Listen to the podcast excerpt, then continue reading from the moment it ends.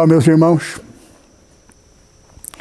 Vamos curvar nossas cabeças. Pai amado, graça te damos por essa graça que te custou tão grande sacrifício.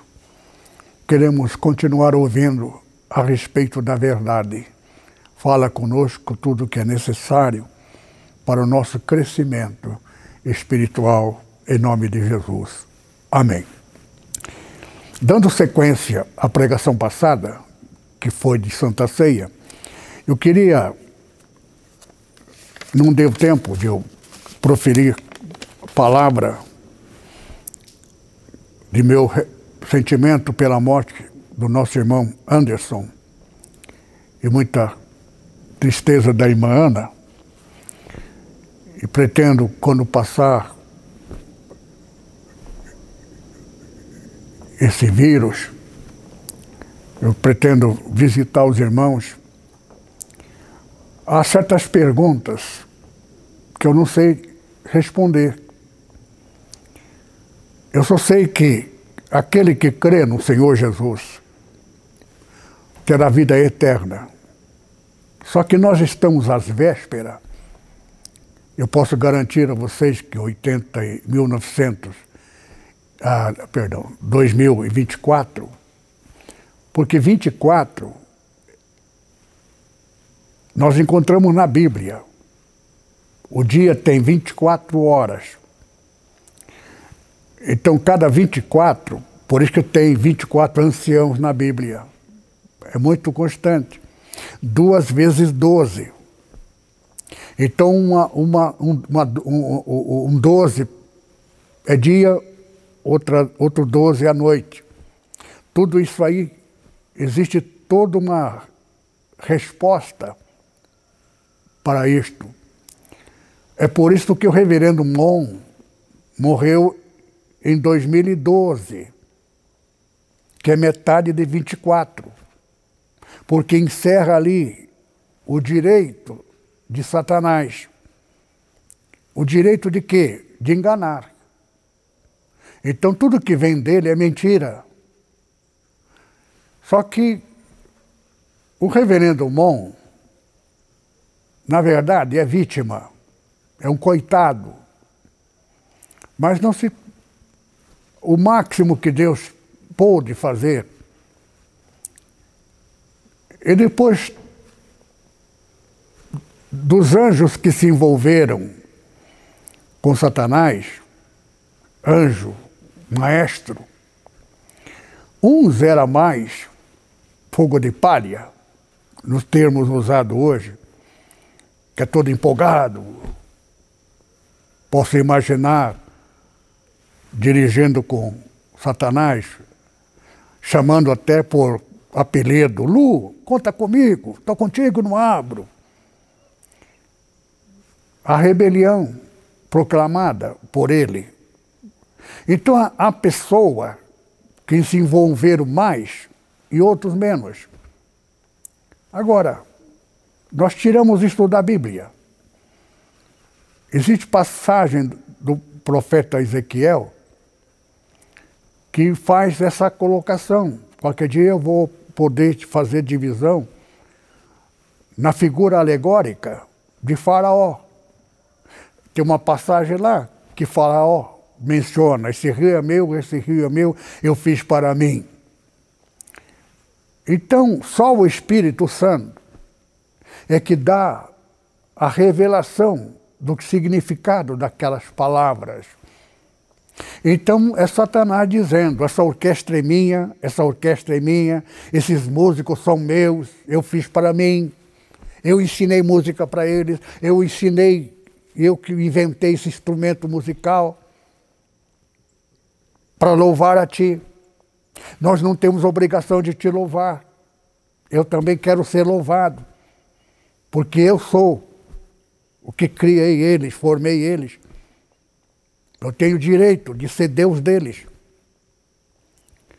Foi quando então Deus já sabia que ele iria agir dessa forma, porque Deus tem esse poder da onisciência.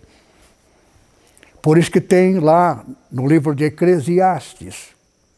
Você que é crente, simples, você lê a Bíblia em vários lugares. Mas você que é obreiro de Deus, a parte de Eclesiastes, a palavra Eclesiastes refere-se a obreiros. Então ali as coisas são um pouco mais profundas. Então, ali diz: o que é já foi, o que há de ser também já foi. Deus pede conta do que passou. Então Deus já conhece cada um do que vai ser. Então as pessoas serão o que já foram. Só que Deus conheceu o futuro de cada um. Então Deus não ama por sorteio. Deus não ama com dúvida. Deus tem aqueles que amou a Deus, que amou Jesus. Por quê? Porque entendeu a razão que tudo aquilo resultante de algo. Que algo? Amor. Deus é amor. Deus amou o mundo de tal maneira que deu seu Filho unigênito. A jogada de Deus para solucionar um problema seria insolúvel se Deus não tivesse esse poder onisciente do futuro que Satanás desconhecia. Porque Deus não precisou nunca de usar o futuro. Por isso que Deus usa vocabulário do futuro. Quando ele gerou Jesus na Virgem Maria, ele usou o tempo, o futuro. Tu és meu filho, hoje te gerei. Como? Tem que gerar primeiro para dizer que é filho. Deus gerou antes. Hoje que eu gerei, Deus não fala no futuro. Ele fala do futuro. Tu és meu filho. Então, Deus já está na frente falando. Deus não haja isto, haja aquilo e aquilo que se fez. Deus construiu o universo, os primeiros capítulos de Gênesis. Mas ele criou a palavra, vida, com vocabulário diferente, verbo, em tempo diferente. Agora você tem que entender: o direito de Deus ainda está em pé diante do direito inverso de Satanás. Quem amar a Deus mais do que ama a Satanás? Ora, pastor, quem é que vai amar? Nós estamos aqui porque amamos. Por quê? Porque acreditamos na mentira. Então, se existe uma coisa que Deus abomina, é a mentira. Mas a mentira soluciona muito o problema. A mentira dá lucro. A mentira resolve todo o problema. Só que a mentira dá direito a Satanás. É o pai da mentira. E o mundo inteiro é filho da mentira. Então Deus é a verdade. Deus não mente. Por quê? Porque ele, é, ele é a verdade. Então a verdade gerou um filho aqui neste planeta, constituída de macho e fêmea, e o filho fecundado por palavra tu és, nasceu de uma virgem. A Virgem Maria, do céu, segundo a Bíblia, a palavra de Deus, ela já não é mais mãe nem mulher. Está na Bíblia. Tem uma mensagem maravilhosa que requer tempo, falando de Daniel, capítulo 2. Daniel, tudo indica que ele era contemporâneo de Jeremias.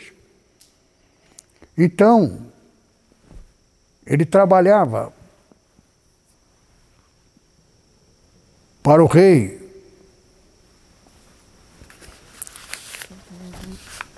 Aqui nós vamos entrar no outro. Se deixa eu terminar essa, essa, essa parte inicial, que é muito importante vocês saberem. Prova da, da tua fé, irmão, é o amor. Eu vou ler aqui um versículo. Então, João capítulo 14, verso 3: Tudo quanto pedirdes ao Pai, não é a Deus que você vai pedir, ao Pai. Mas o Pai não é Deus, você vai me perguntar. Ele é Deus do mundo. Para nós, em Cristo Jesus, Ele é Pai. Então não dirige a Deus, dirige ao Pai. Porque é direito adquirido. Então a tua fé tem que estar no Pai. Agora, veja aqui, a prova da, da tua fé, se você crê que ele não é, ele é Deus em função do seu dever de Deus. Mas pessoalmente, para aquele que está em Cristo é diferenciado, porque nós somos o que Cristo é. Não é à toa que tomamos Santa Ceia. Somos um corpo. Jesus é o segundo Adão. O primeiro Adão logo subentende que Adão não era uma pessoa, era uma pessoa que o nome dele passou a ser usado como todos os que pecaram, crendo na mentira de Satanás. Então, a resposta de Deus a Satanás vale para ti, vale para mim. Por quê? porque eu vou gerar um filho. E esse filho vai ser maior do que tu. Eu te criei, mas eu vou ter um filho que eu não vou criar, eu vou gerar. Satanás pode até ter zombado de Deus naquela hora. Cadê a genitália, Deus? É aí que Deus então formou neste planeta macho e fêmea. Morrendo e voltando ao céu, ninguém vai ser homem nem mulher. Está na minha Bíblia. Serão todos iguais aos anjos. Então, aqui na terra, somos divididos em macho e fêmea. Fêmea, porque é Eva. Deus não culpa ninguém porque sabe quão astuto é Satanás. Ele era perfeito, perdeu, ficou exaltado por causa da musicalidade dele. Pedis ao Pai em meu nome, eu farei, diz o Senhor Jesus. Não é o Pai que vai fazer, não. Tudo que você pedires ao Pai, quem vai fazer é o Senhor Jesus.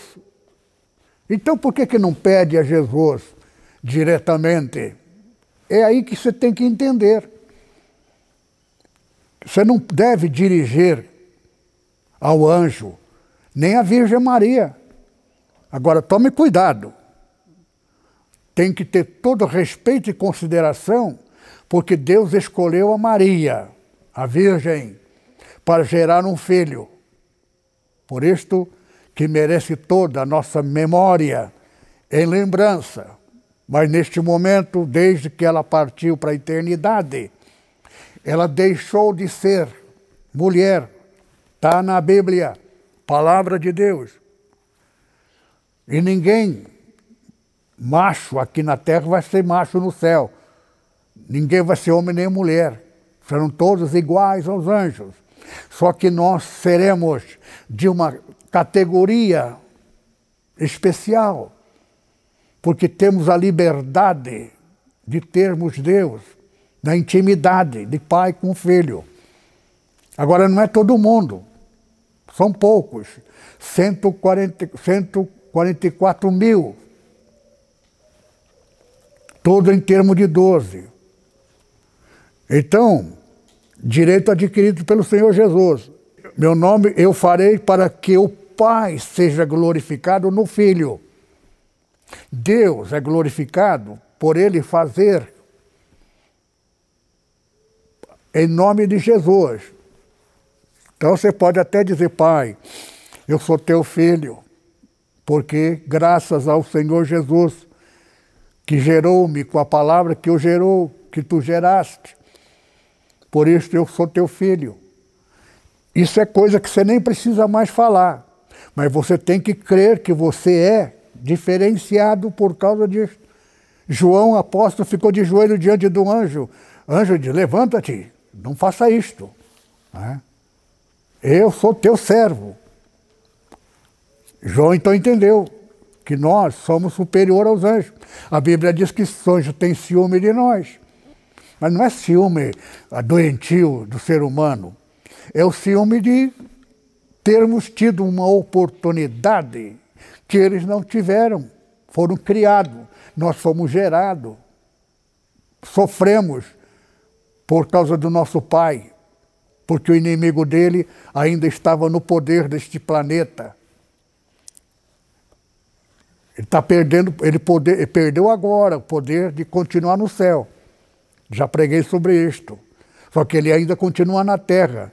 Até 2024 ele é uma pessoa, até 2030 é uma outra pessoa, e depois de 2030 ele nunca mais será nada, absolutamente nada. Nada significa nada. Se alguém, verso 23, me ama, se alguém me ama, guardará a minha palavra e o meu Pai o amará. Deus não vai te amar porque você fez por merecer. Ele vai te amar pelo direito de amar que ele vai ter, pelo direito conquistado por Jesus. Então a única condição é você amar ao Senhor Jesus. Obedecer a palavra de Jesus. Não é a palavra de Deus no Velho Testamento é Deus falando no dever de sua função de Deus. Só que Deus aqui na terra era uma pessoa, é o juiz. Lá no céu, ele é amigo de todos.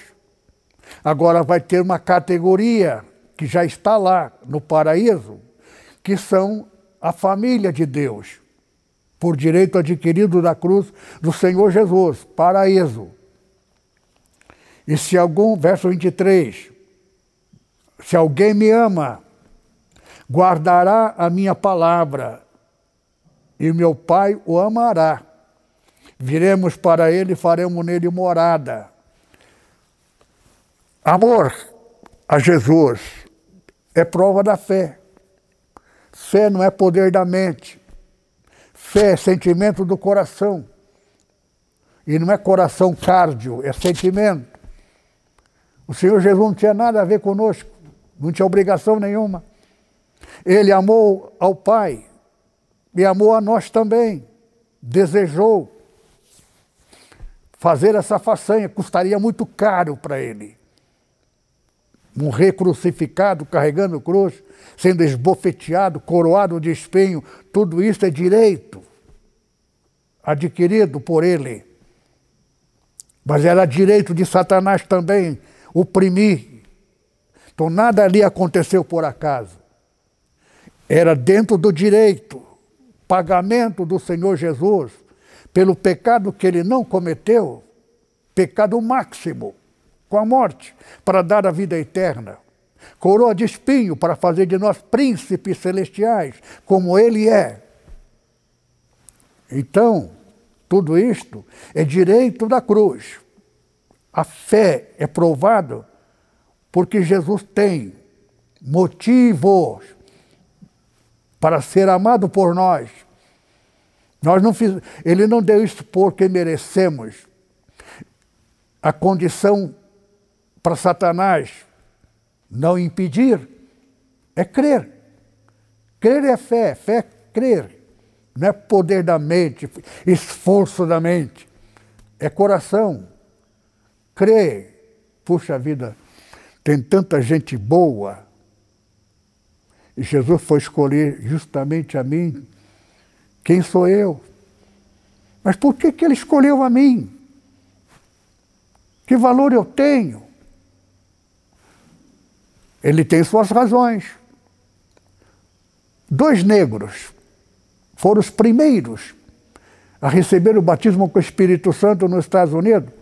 Negros, que há poucos dias antes, Abraham Lincoln havia assumido o governo dos Estados Unidos e conseguiu estabelecer a liberdade, fim do cativeiro,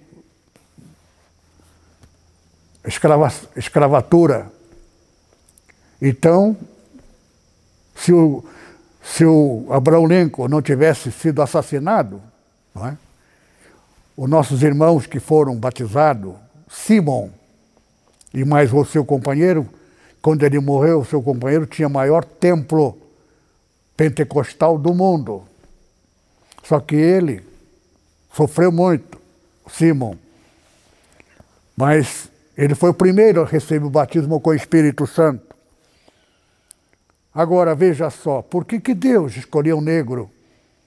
Porque Deus não é como o ser humano que olha para a aparência, o coração. O homem humilhado, que não podia nem estudar e sentar junto com os colegas brancos. A discriminação, a humildade com que ele ficou ali.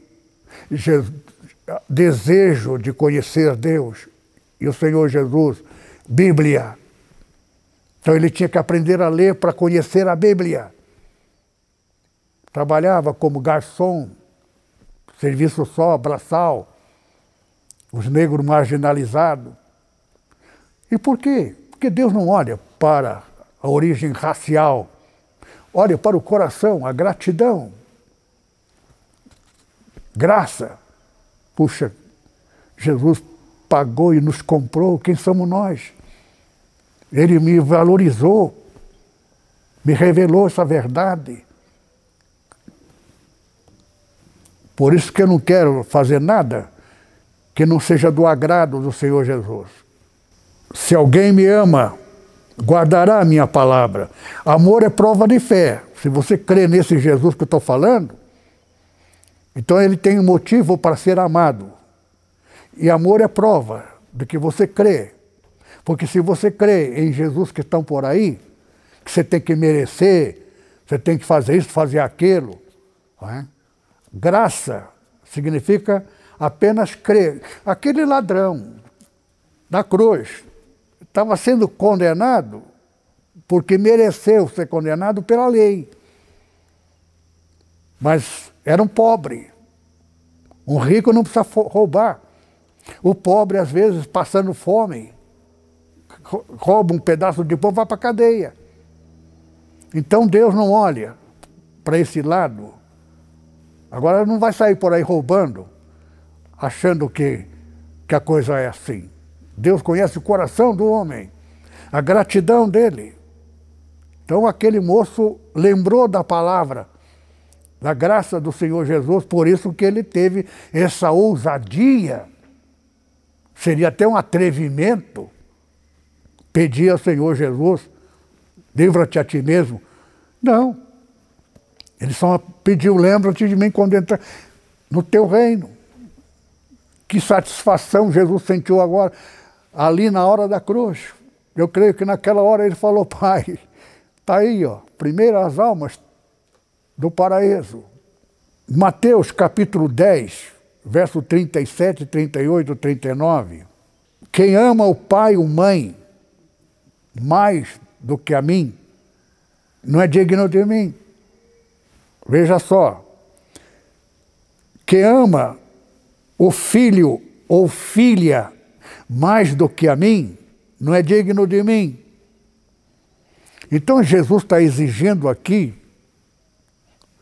obrigando você a amá-lo, não. O amor é prova da gratidão e prova da fé. Se você crê nesse Jesus que eu estou crendo, por que, que ele me ama? Eu já contei a minha história. Eu sou que nem filho pródigo, aquela passagem parece que está falando de mim. Porque eu agi da mesma forma. A história da minha vida. Por isso que eu faço questão de contar quem eu era, o que eu fiz. E como meu pai me amou, me perdoou, porque eu amei a Jesus, porque eu criei num Jesus severo, indiferente. Vai te consagrar, vai te jejuar. Eu creio, creio no outro Jesus. Um Jesus verdadeiro. É um Jesus da graça que nos amou e amou porque cremos no amor dele. E se cremos no amor, amamos também. Ele não tinha obrigação nenhuma de vir comprar a mim. E comprou outros tantos como eu, que sou grato a Ele. Em tudo dai graça, está escrito. Esta é a vontade de Deus. Porque se você dá graça, agradece ao Senhor Jesus, é porque você sabe o que Ele fez. Pagou o preço da nossa volta. Não tinha obrigação nenhuma. E o Pai que o enviou. Então Deus é amor. Esqueça aquele Deus do Velho Testamento, que aquele é mentira. Por isso que no Mateus, ah, João, no capítulo 2, se não me engano, a lei veio por João Batista, por Moisés, perdão. A graça e a verdade veio por Jesus. A graça é graça. Cobrou é lei, é pagamento. Agora, tudo que você fizer tem que fazer por amor e gratidão. A vida é eterna. Agora, por que, que ele chama o evangelho pregado aos pobres? Porque pobre não tem nada para dar. Então a única coisa que Deus precisa é gratidão, crendo na, na verdade do Senhor Jesus, da graça. Aquilo é que não precisa fazer nada, nada. Apenas crer na graça. Mas eu não mereço, meu Deus. Então você tem motivo para amar. Então, amor é prova. Agora, se você ama o pai, a mãe, você é provado às vezes. Filha, eu não quero mais que você vá naquela igreja, tal lugar. Talvez você encontre uma outra igreja, mas sua mãe diz: Não, não quero que você vá à igreja nenhuma. Aí já é deixar de Jesus. Então, cada atitude, Deus conhece o homem pelo sentimento. Pode chorar, pode até. Então, Deus, às vezes, isto que está acontecendo não é Deus, é Satanás. Porque você ama o pai e a mãe mais do que ninguém. Você deve amar o pai e a mãe. Mas uma hora chega a hora que você tem que se colocar à prova por direito de Satanás. Então, naquela hora você fica na corda bamba. Mas quando você crê quem foi Jesus, o que ele fez para dar de graça a você, fruto do amor dele que te amou. Então você pensa, eu não posso entristecer aquele que me amou, fez tudo isso por mim. Que gratidão é este?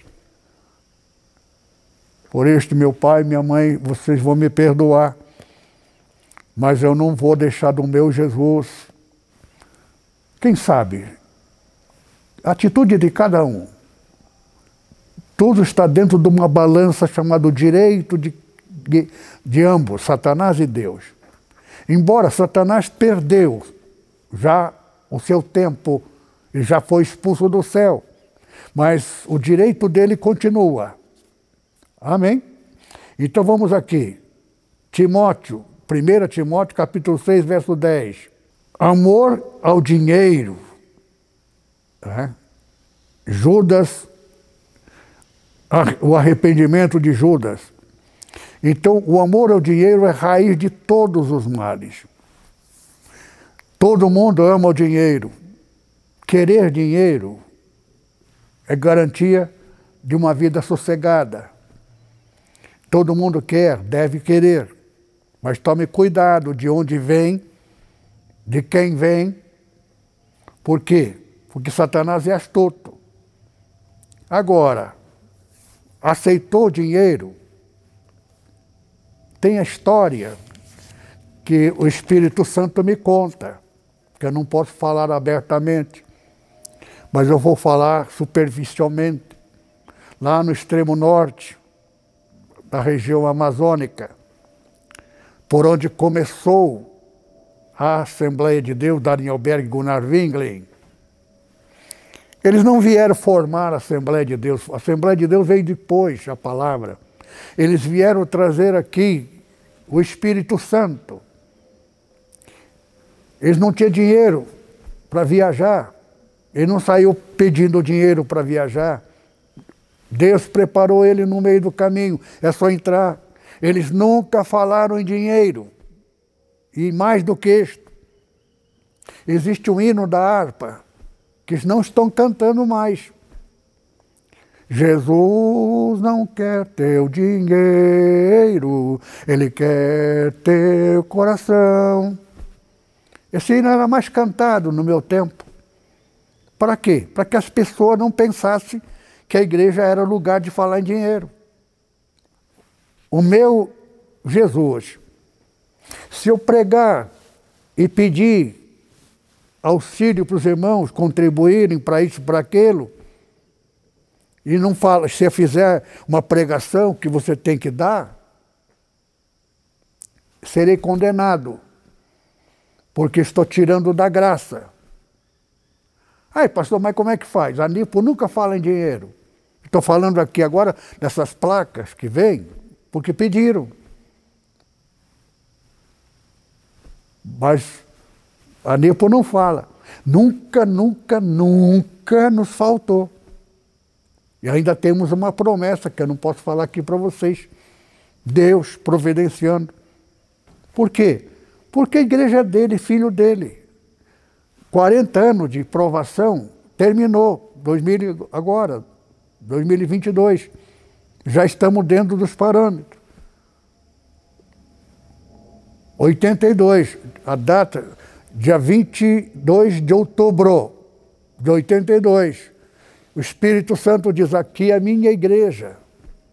Não fui eu que abri a Nepo. Foi Espírito Santo que me mostrou lugar lá. E aquilo veio para nós. A igreja não para de crescer. Então, só que agora, completando 40 anos, é o tempo de mudar o curso da história. Por isso que falei a respeito dos 40. 40 é o período. Só que 40 mais 2 é intersecção. Termina total direito de Satanás e começa total direito do Pai Celestial. Chama-se sétima trombeta. Até aqui a igreja foi uma coisa. Daqui para frente a igreja vai ser outra. Igreja que o teólogo abriu vai tudo à falência. Porque o próprio Jesus pessoalmente vai estar indicando. E esse pessoal vai se apresentar ao Senhor Jesus. E Jesus vai apresentá-los como pastores de cabrito, bode, está na Bíblia. E vai dizer: aqui estão as, os teus cabritos. Senhor, mas nós expulsamos o demônio em teu nome, curamos enfermo e, e, e, nunca vos conheci. Apartai-vos de mim. Por quê? Onde está o, o erro? As almas que eles ganharam, não ganharam. É outro espírito. Pregaram a servidão. Tem que dar, porque se não der, você não vai ter a bênção. Vai ser condenado quem pregar isto. Isso é fora da graça. Ai, pastor, mas nesse caso, cadê o Espírito Santo? O Espírito Santo está na pessoa. A única coisa que a igreja precisa, e daqui para frente, vai ser assim, com a presença do Senhor Jesus, está na profecia. Zacarias mesmo profetizando que o Espírito Santo vai cair com abundância. Por quê? Porque chegou a hora de Satanás ser preso. Nunca mais vai tentar ninguém. Agora aqui diz assim, Apocalipse capítulo 10, verso 7, falando a respeito do cumprimento do segredo de Deus na sétima trombeta. Então, a sexta trombeta já foi tocado, porque estamos em transição. Na sexta trombeta está ali a revelação, uma coisa que todos vocês precisam ver. A pregação de hoje, eu não sei se eu vou conseguir entrar nesse assunto, que eu já mencionei aqui a respeito. Capítulo 2 de Daniel, lá no Velho Testamento, era o começo quando Daniel foi revelado que ele tinha o dom espiritual. Quando Nabucodonosor, veja só, Nabucodonosor levou toda Israel, Jerusalém, para o cativeiro, levou preso para a Babilônia. Onde fica a Babilônia? Babilônia, é, é, Pérsia, fica tudo no mesmo lugar. Hoje é Irã. Irã, hoje são muçulmanos. Fica do outro lado do rio Eufrates vai haver um exército de 200 milhões que vai vir destruir o, o, o, o, o, que chamam Babilônia do futuro. A Igreja Católica Apostólica Romana, no ano 58, morre o Pio XII, fim da Segunda Guerra Mundial, depois, então, com a morte dele, começa a contagem. Então, 72 é metade de, de 144. 72 mais 1958 termina 2030. Esse é o número máximo final do direito de Satanás termina a prisão dele. Agora, seis anos antes de 50 e, aliás, do, do 40 e, de 58, é 52, que também dá a sequência de cada 36 anos, né, que cai exatamente em 2024, que é direito de Cristo o filho que venceu Satanás na cruz. Então, 52 menos 6 é 46. 1946 é a sequência do 144 versus 13, que cai 1700, 1870 e, e, e dois acrescenta mais 2, fica 874. Mais 36 é 1910, a data que Daniel Berg e Gunnar Wingli puseram os pés para trazer movimento espiritual, batismo com Espírito Santo. A doutrina era batismo com Espírito Santo. Não tinha esse negócio de não pode cortar cabelo, não pode usar saia, tá? não pode pintar unha. Espírito Santo somente. Então não veio aqui para combater a igreja e era trazer para todos os cristãos, tanto católico como os evangélicos. Já contei essa história. Eu vivi esse período. Eu fui consagrado em 58. Mas eu nasci em 40. Então conheci Daniel Berg, não conheci Gunnar Winglen. Mas a doutrina iniciada por eles era Espírito Santo. Cria dentro da pessoa um sentimento de Cristo. Sentimento de santidade, doutrina que não pode despontar cabelo. Isso aí era um conselho de Paulo, não era dever, não era obrigação, não é lei. Convém que a mulher ande bem vestido, decentemente, mas não era imposição, é aconselhamento. Agora, os homens, seus sucessores, veja só, 36 anos depois, de 1910, é 46. Em 1946, a Assembleia de Deus aceitou uma coisa que eles vinham recusando: a teologia. Teologia está na Bíblia. Ela é inimiga do Espírito Santo. O próprio Paulo fala sobre isto. Paulo fez teologia. Mas ele disse que aquilo que ele aprendeu é lixo, esterco. Agora, quando o Pentecoste foi trazido, a igreja vinha pessoa para receber oração. E Deus curava as pessoas enfermas. Deus transformava as pessoas e abençoava as pessoas, melhorava de vida, tudo mais. Mas eles nunca pediam dinheiro. Nunca. Nunca, absolutamente nunca. Agora, como é que vinha dinheiro para eles? Espírito Santo falava com os crentes. O Senhor abençoou, falou comigo. Eu já contei a minha história. Então, a única vez na minha vida inteira que eu aceitei dinheiro de alguém foi do Malafaia, que me convidou para visitá-lo lá. O sogro dele, que era pastor, ele era apenas um evangelizador, estava começando, mas ele ficou entusiasmado com rádio, televisão, entrou, foi um dos primeiros a entrar na televisão.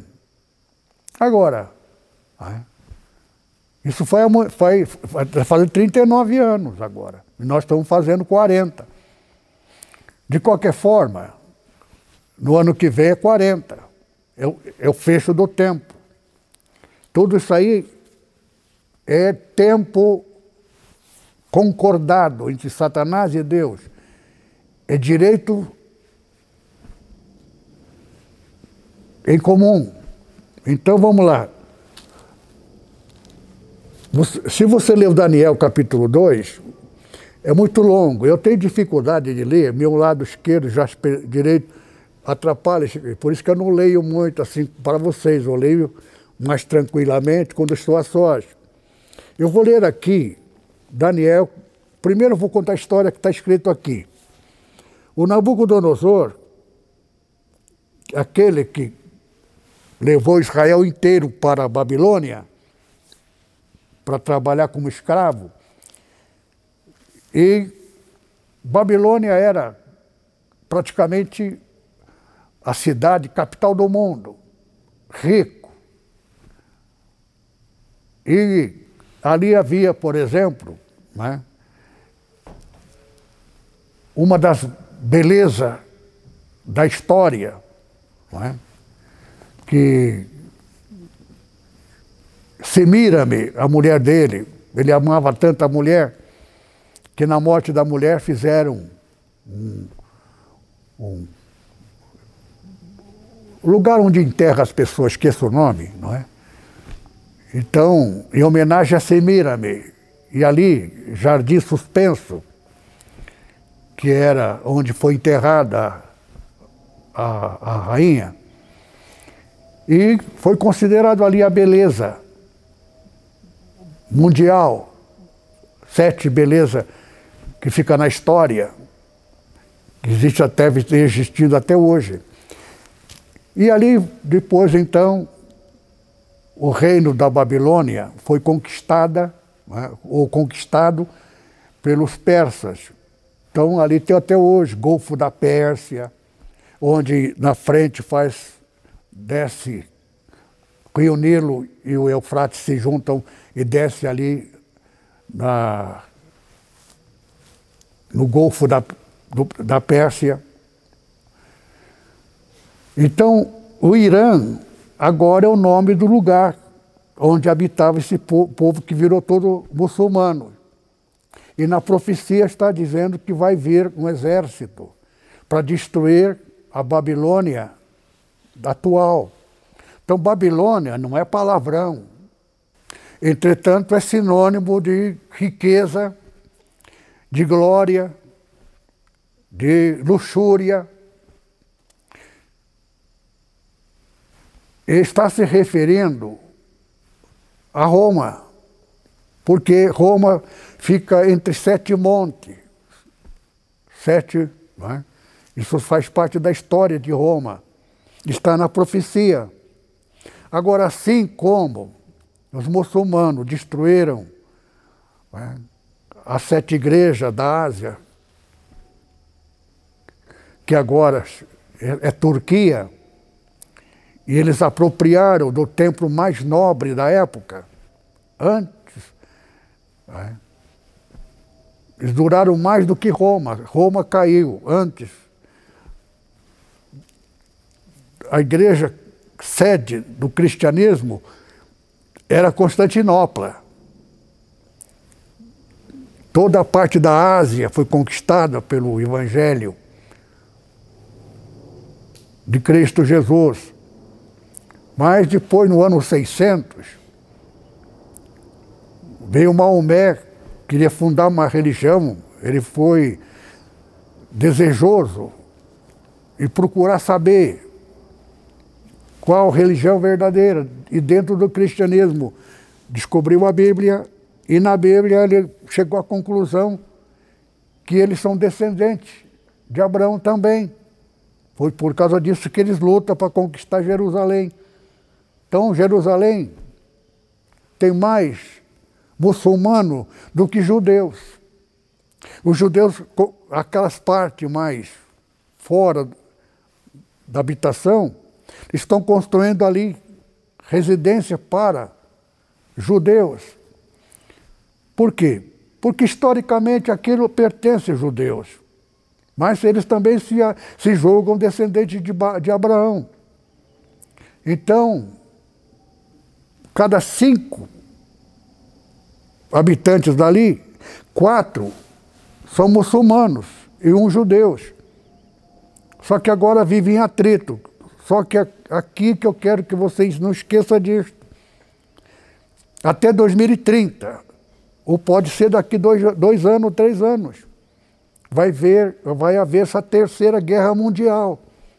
Só que a guerra mundial não vai ser muito longa porque vai haver a destruição atômica.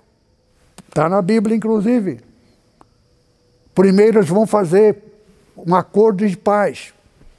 Quando o mundo disser a paz e segurança, que houve assinatura, que eu não devia estar pregando sobre isto, é? que vai haver a, a, a, a destruição. Veja, irmãos, eu queria falar essa passagem, é muito bonita. Mas só para vocês entenderem e lerem em casa, principalmente os obreiros, essa passagem ela é longa, mas o, o, o, o, versículo 24, por exemplo, né? Daniel, né? o Nabucodonosor, teve um sonho. Ele sonhou com, mas não lembrava, então chamou os seus adivinhadores que contasse para ele como é que foi o sonho, porque não se lembra. Foi um sonho assustador. Aí o pessoal diz, olha, só tem que contar primeiro o sonho para nós darmos a interpretação. Vocês estão querendo me enrolar? Se você não me der trazer a resposta como é que foi o meu sonho, eu vou matar todos vocês. Ficaram todos apavorados. Aí chegou a, a, a presença de Daniel, é? da Bíblia. O Daniel orou ao Senhor, e o Senhor mostrou como é que foi o sonho. Aí ele foi lá e salvou todos os adivinhos, porque ele diz: olha, o, o, o, rei, o sonho que o senhor sonhou foi este. O senhor veio ver uma, uma estátua gigante, cabeça, peito, barriga, perna e pé. O significado que o senhor viu, a cabeça era de ouro, que representa o Senhor, o seu reino de ouro. Vai começar daqui para frente a história da civilização humana. Vai começar pela Babilônia. E Nabucodonosor, o rei, vai ser o principal. O seu reino é a cabeça de ouro, o valor maior. Mas depois do seu reino vai vir um outro, que é a Pérsia, que vai representar o braço esquerdo o braço direito e o peito. Vai ser de prata, que é menos que o ouro. Depois da prata vem o terceiro reino, que está se referindo à Grécia, do Alexandre Magno, que conquistou a Pérsia. Né? Só que o reino dele durou pouco, mas. Ele durou pouco, mas o reino dele foi dividido em quatro, né? que significa já é o metal inferior à prata, bronze. Então, depois disso vem a perna, que é um reino que vai estar falando da da, da Itália, Roma, que o reino cresceu tanto, dividiu-se em duas pernas, Oriente e Ocidente. Só que aí existe primeiro cabeça, um, dois, três, quatro, agora tem o quinto que é o pé. Não é a perna, a perna são dois, agora dois pés a continuação, que, que vai ver um reino depois, que está falando da, da igreja, que vai ver uma pedra do céu e vai destruir a estátua inteira, destruindo o pé e todo a estátua vai cair por terra. Aí o Nabucodonosor ficou tão encantado que até nomeou Daniel a, a posição máxima, conselheiro, tudo mais, etc.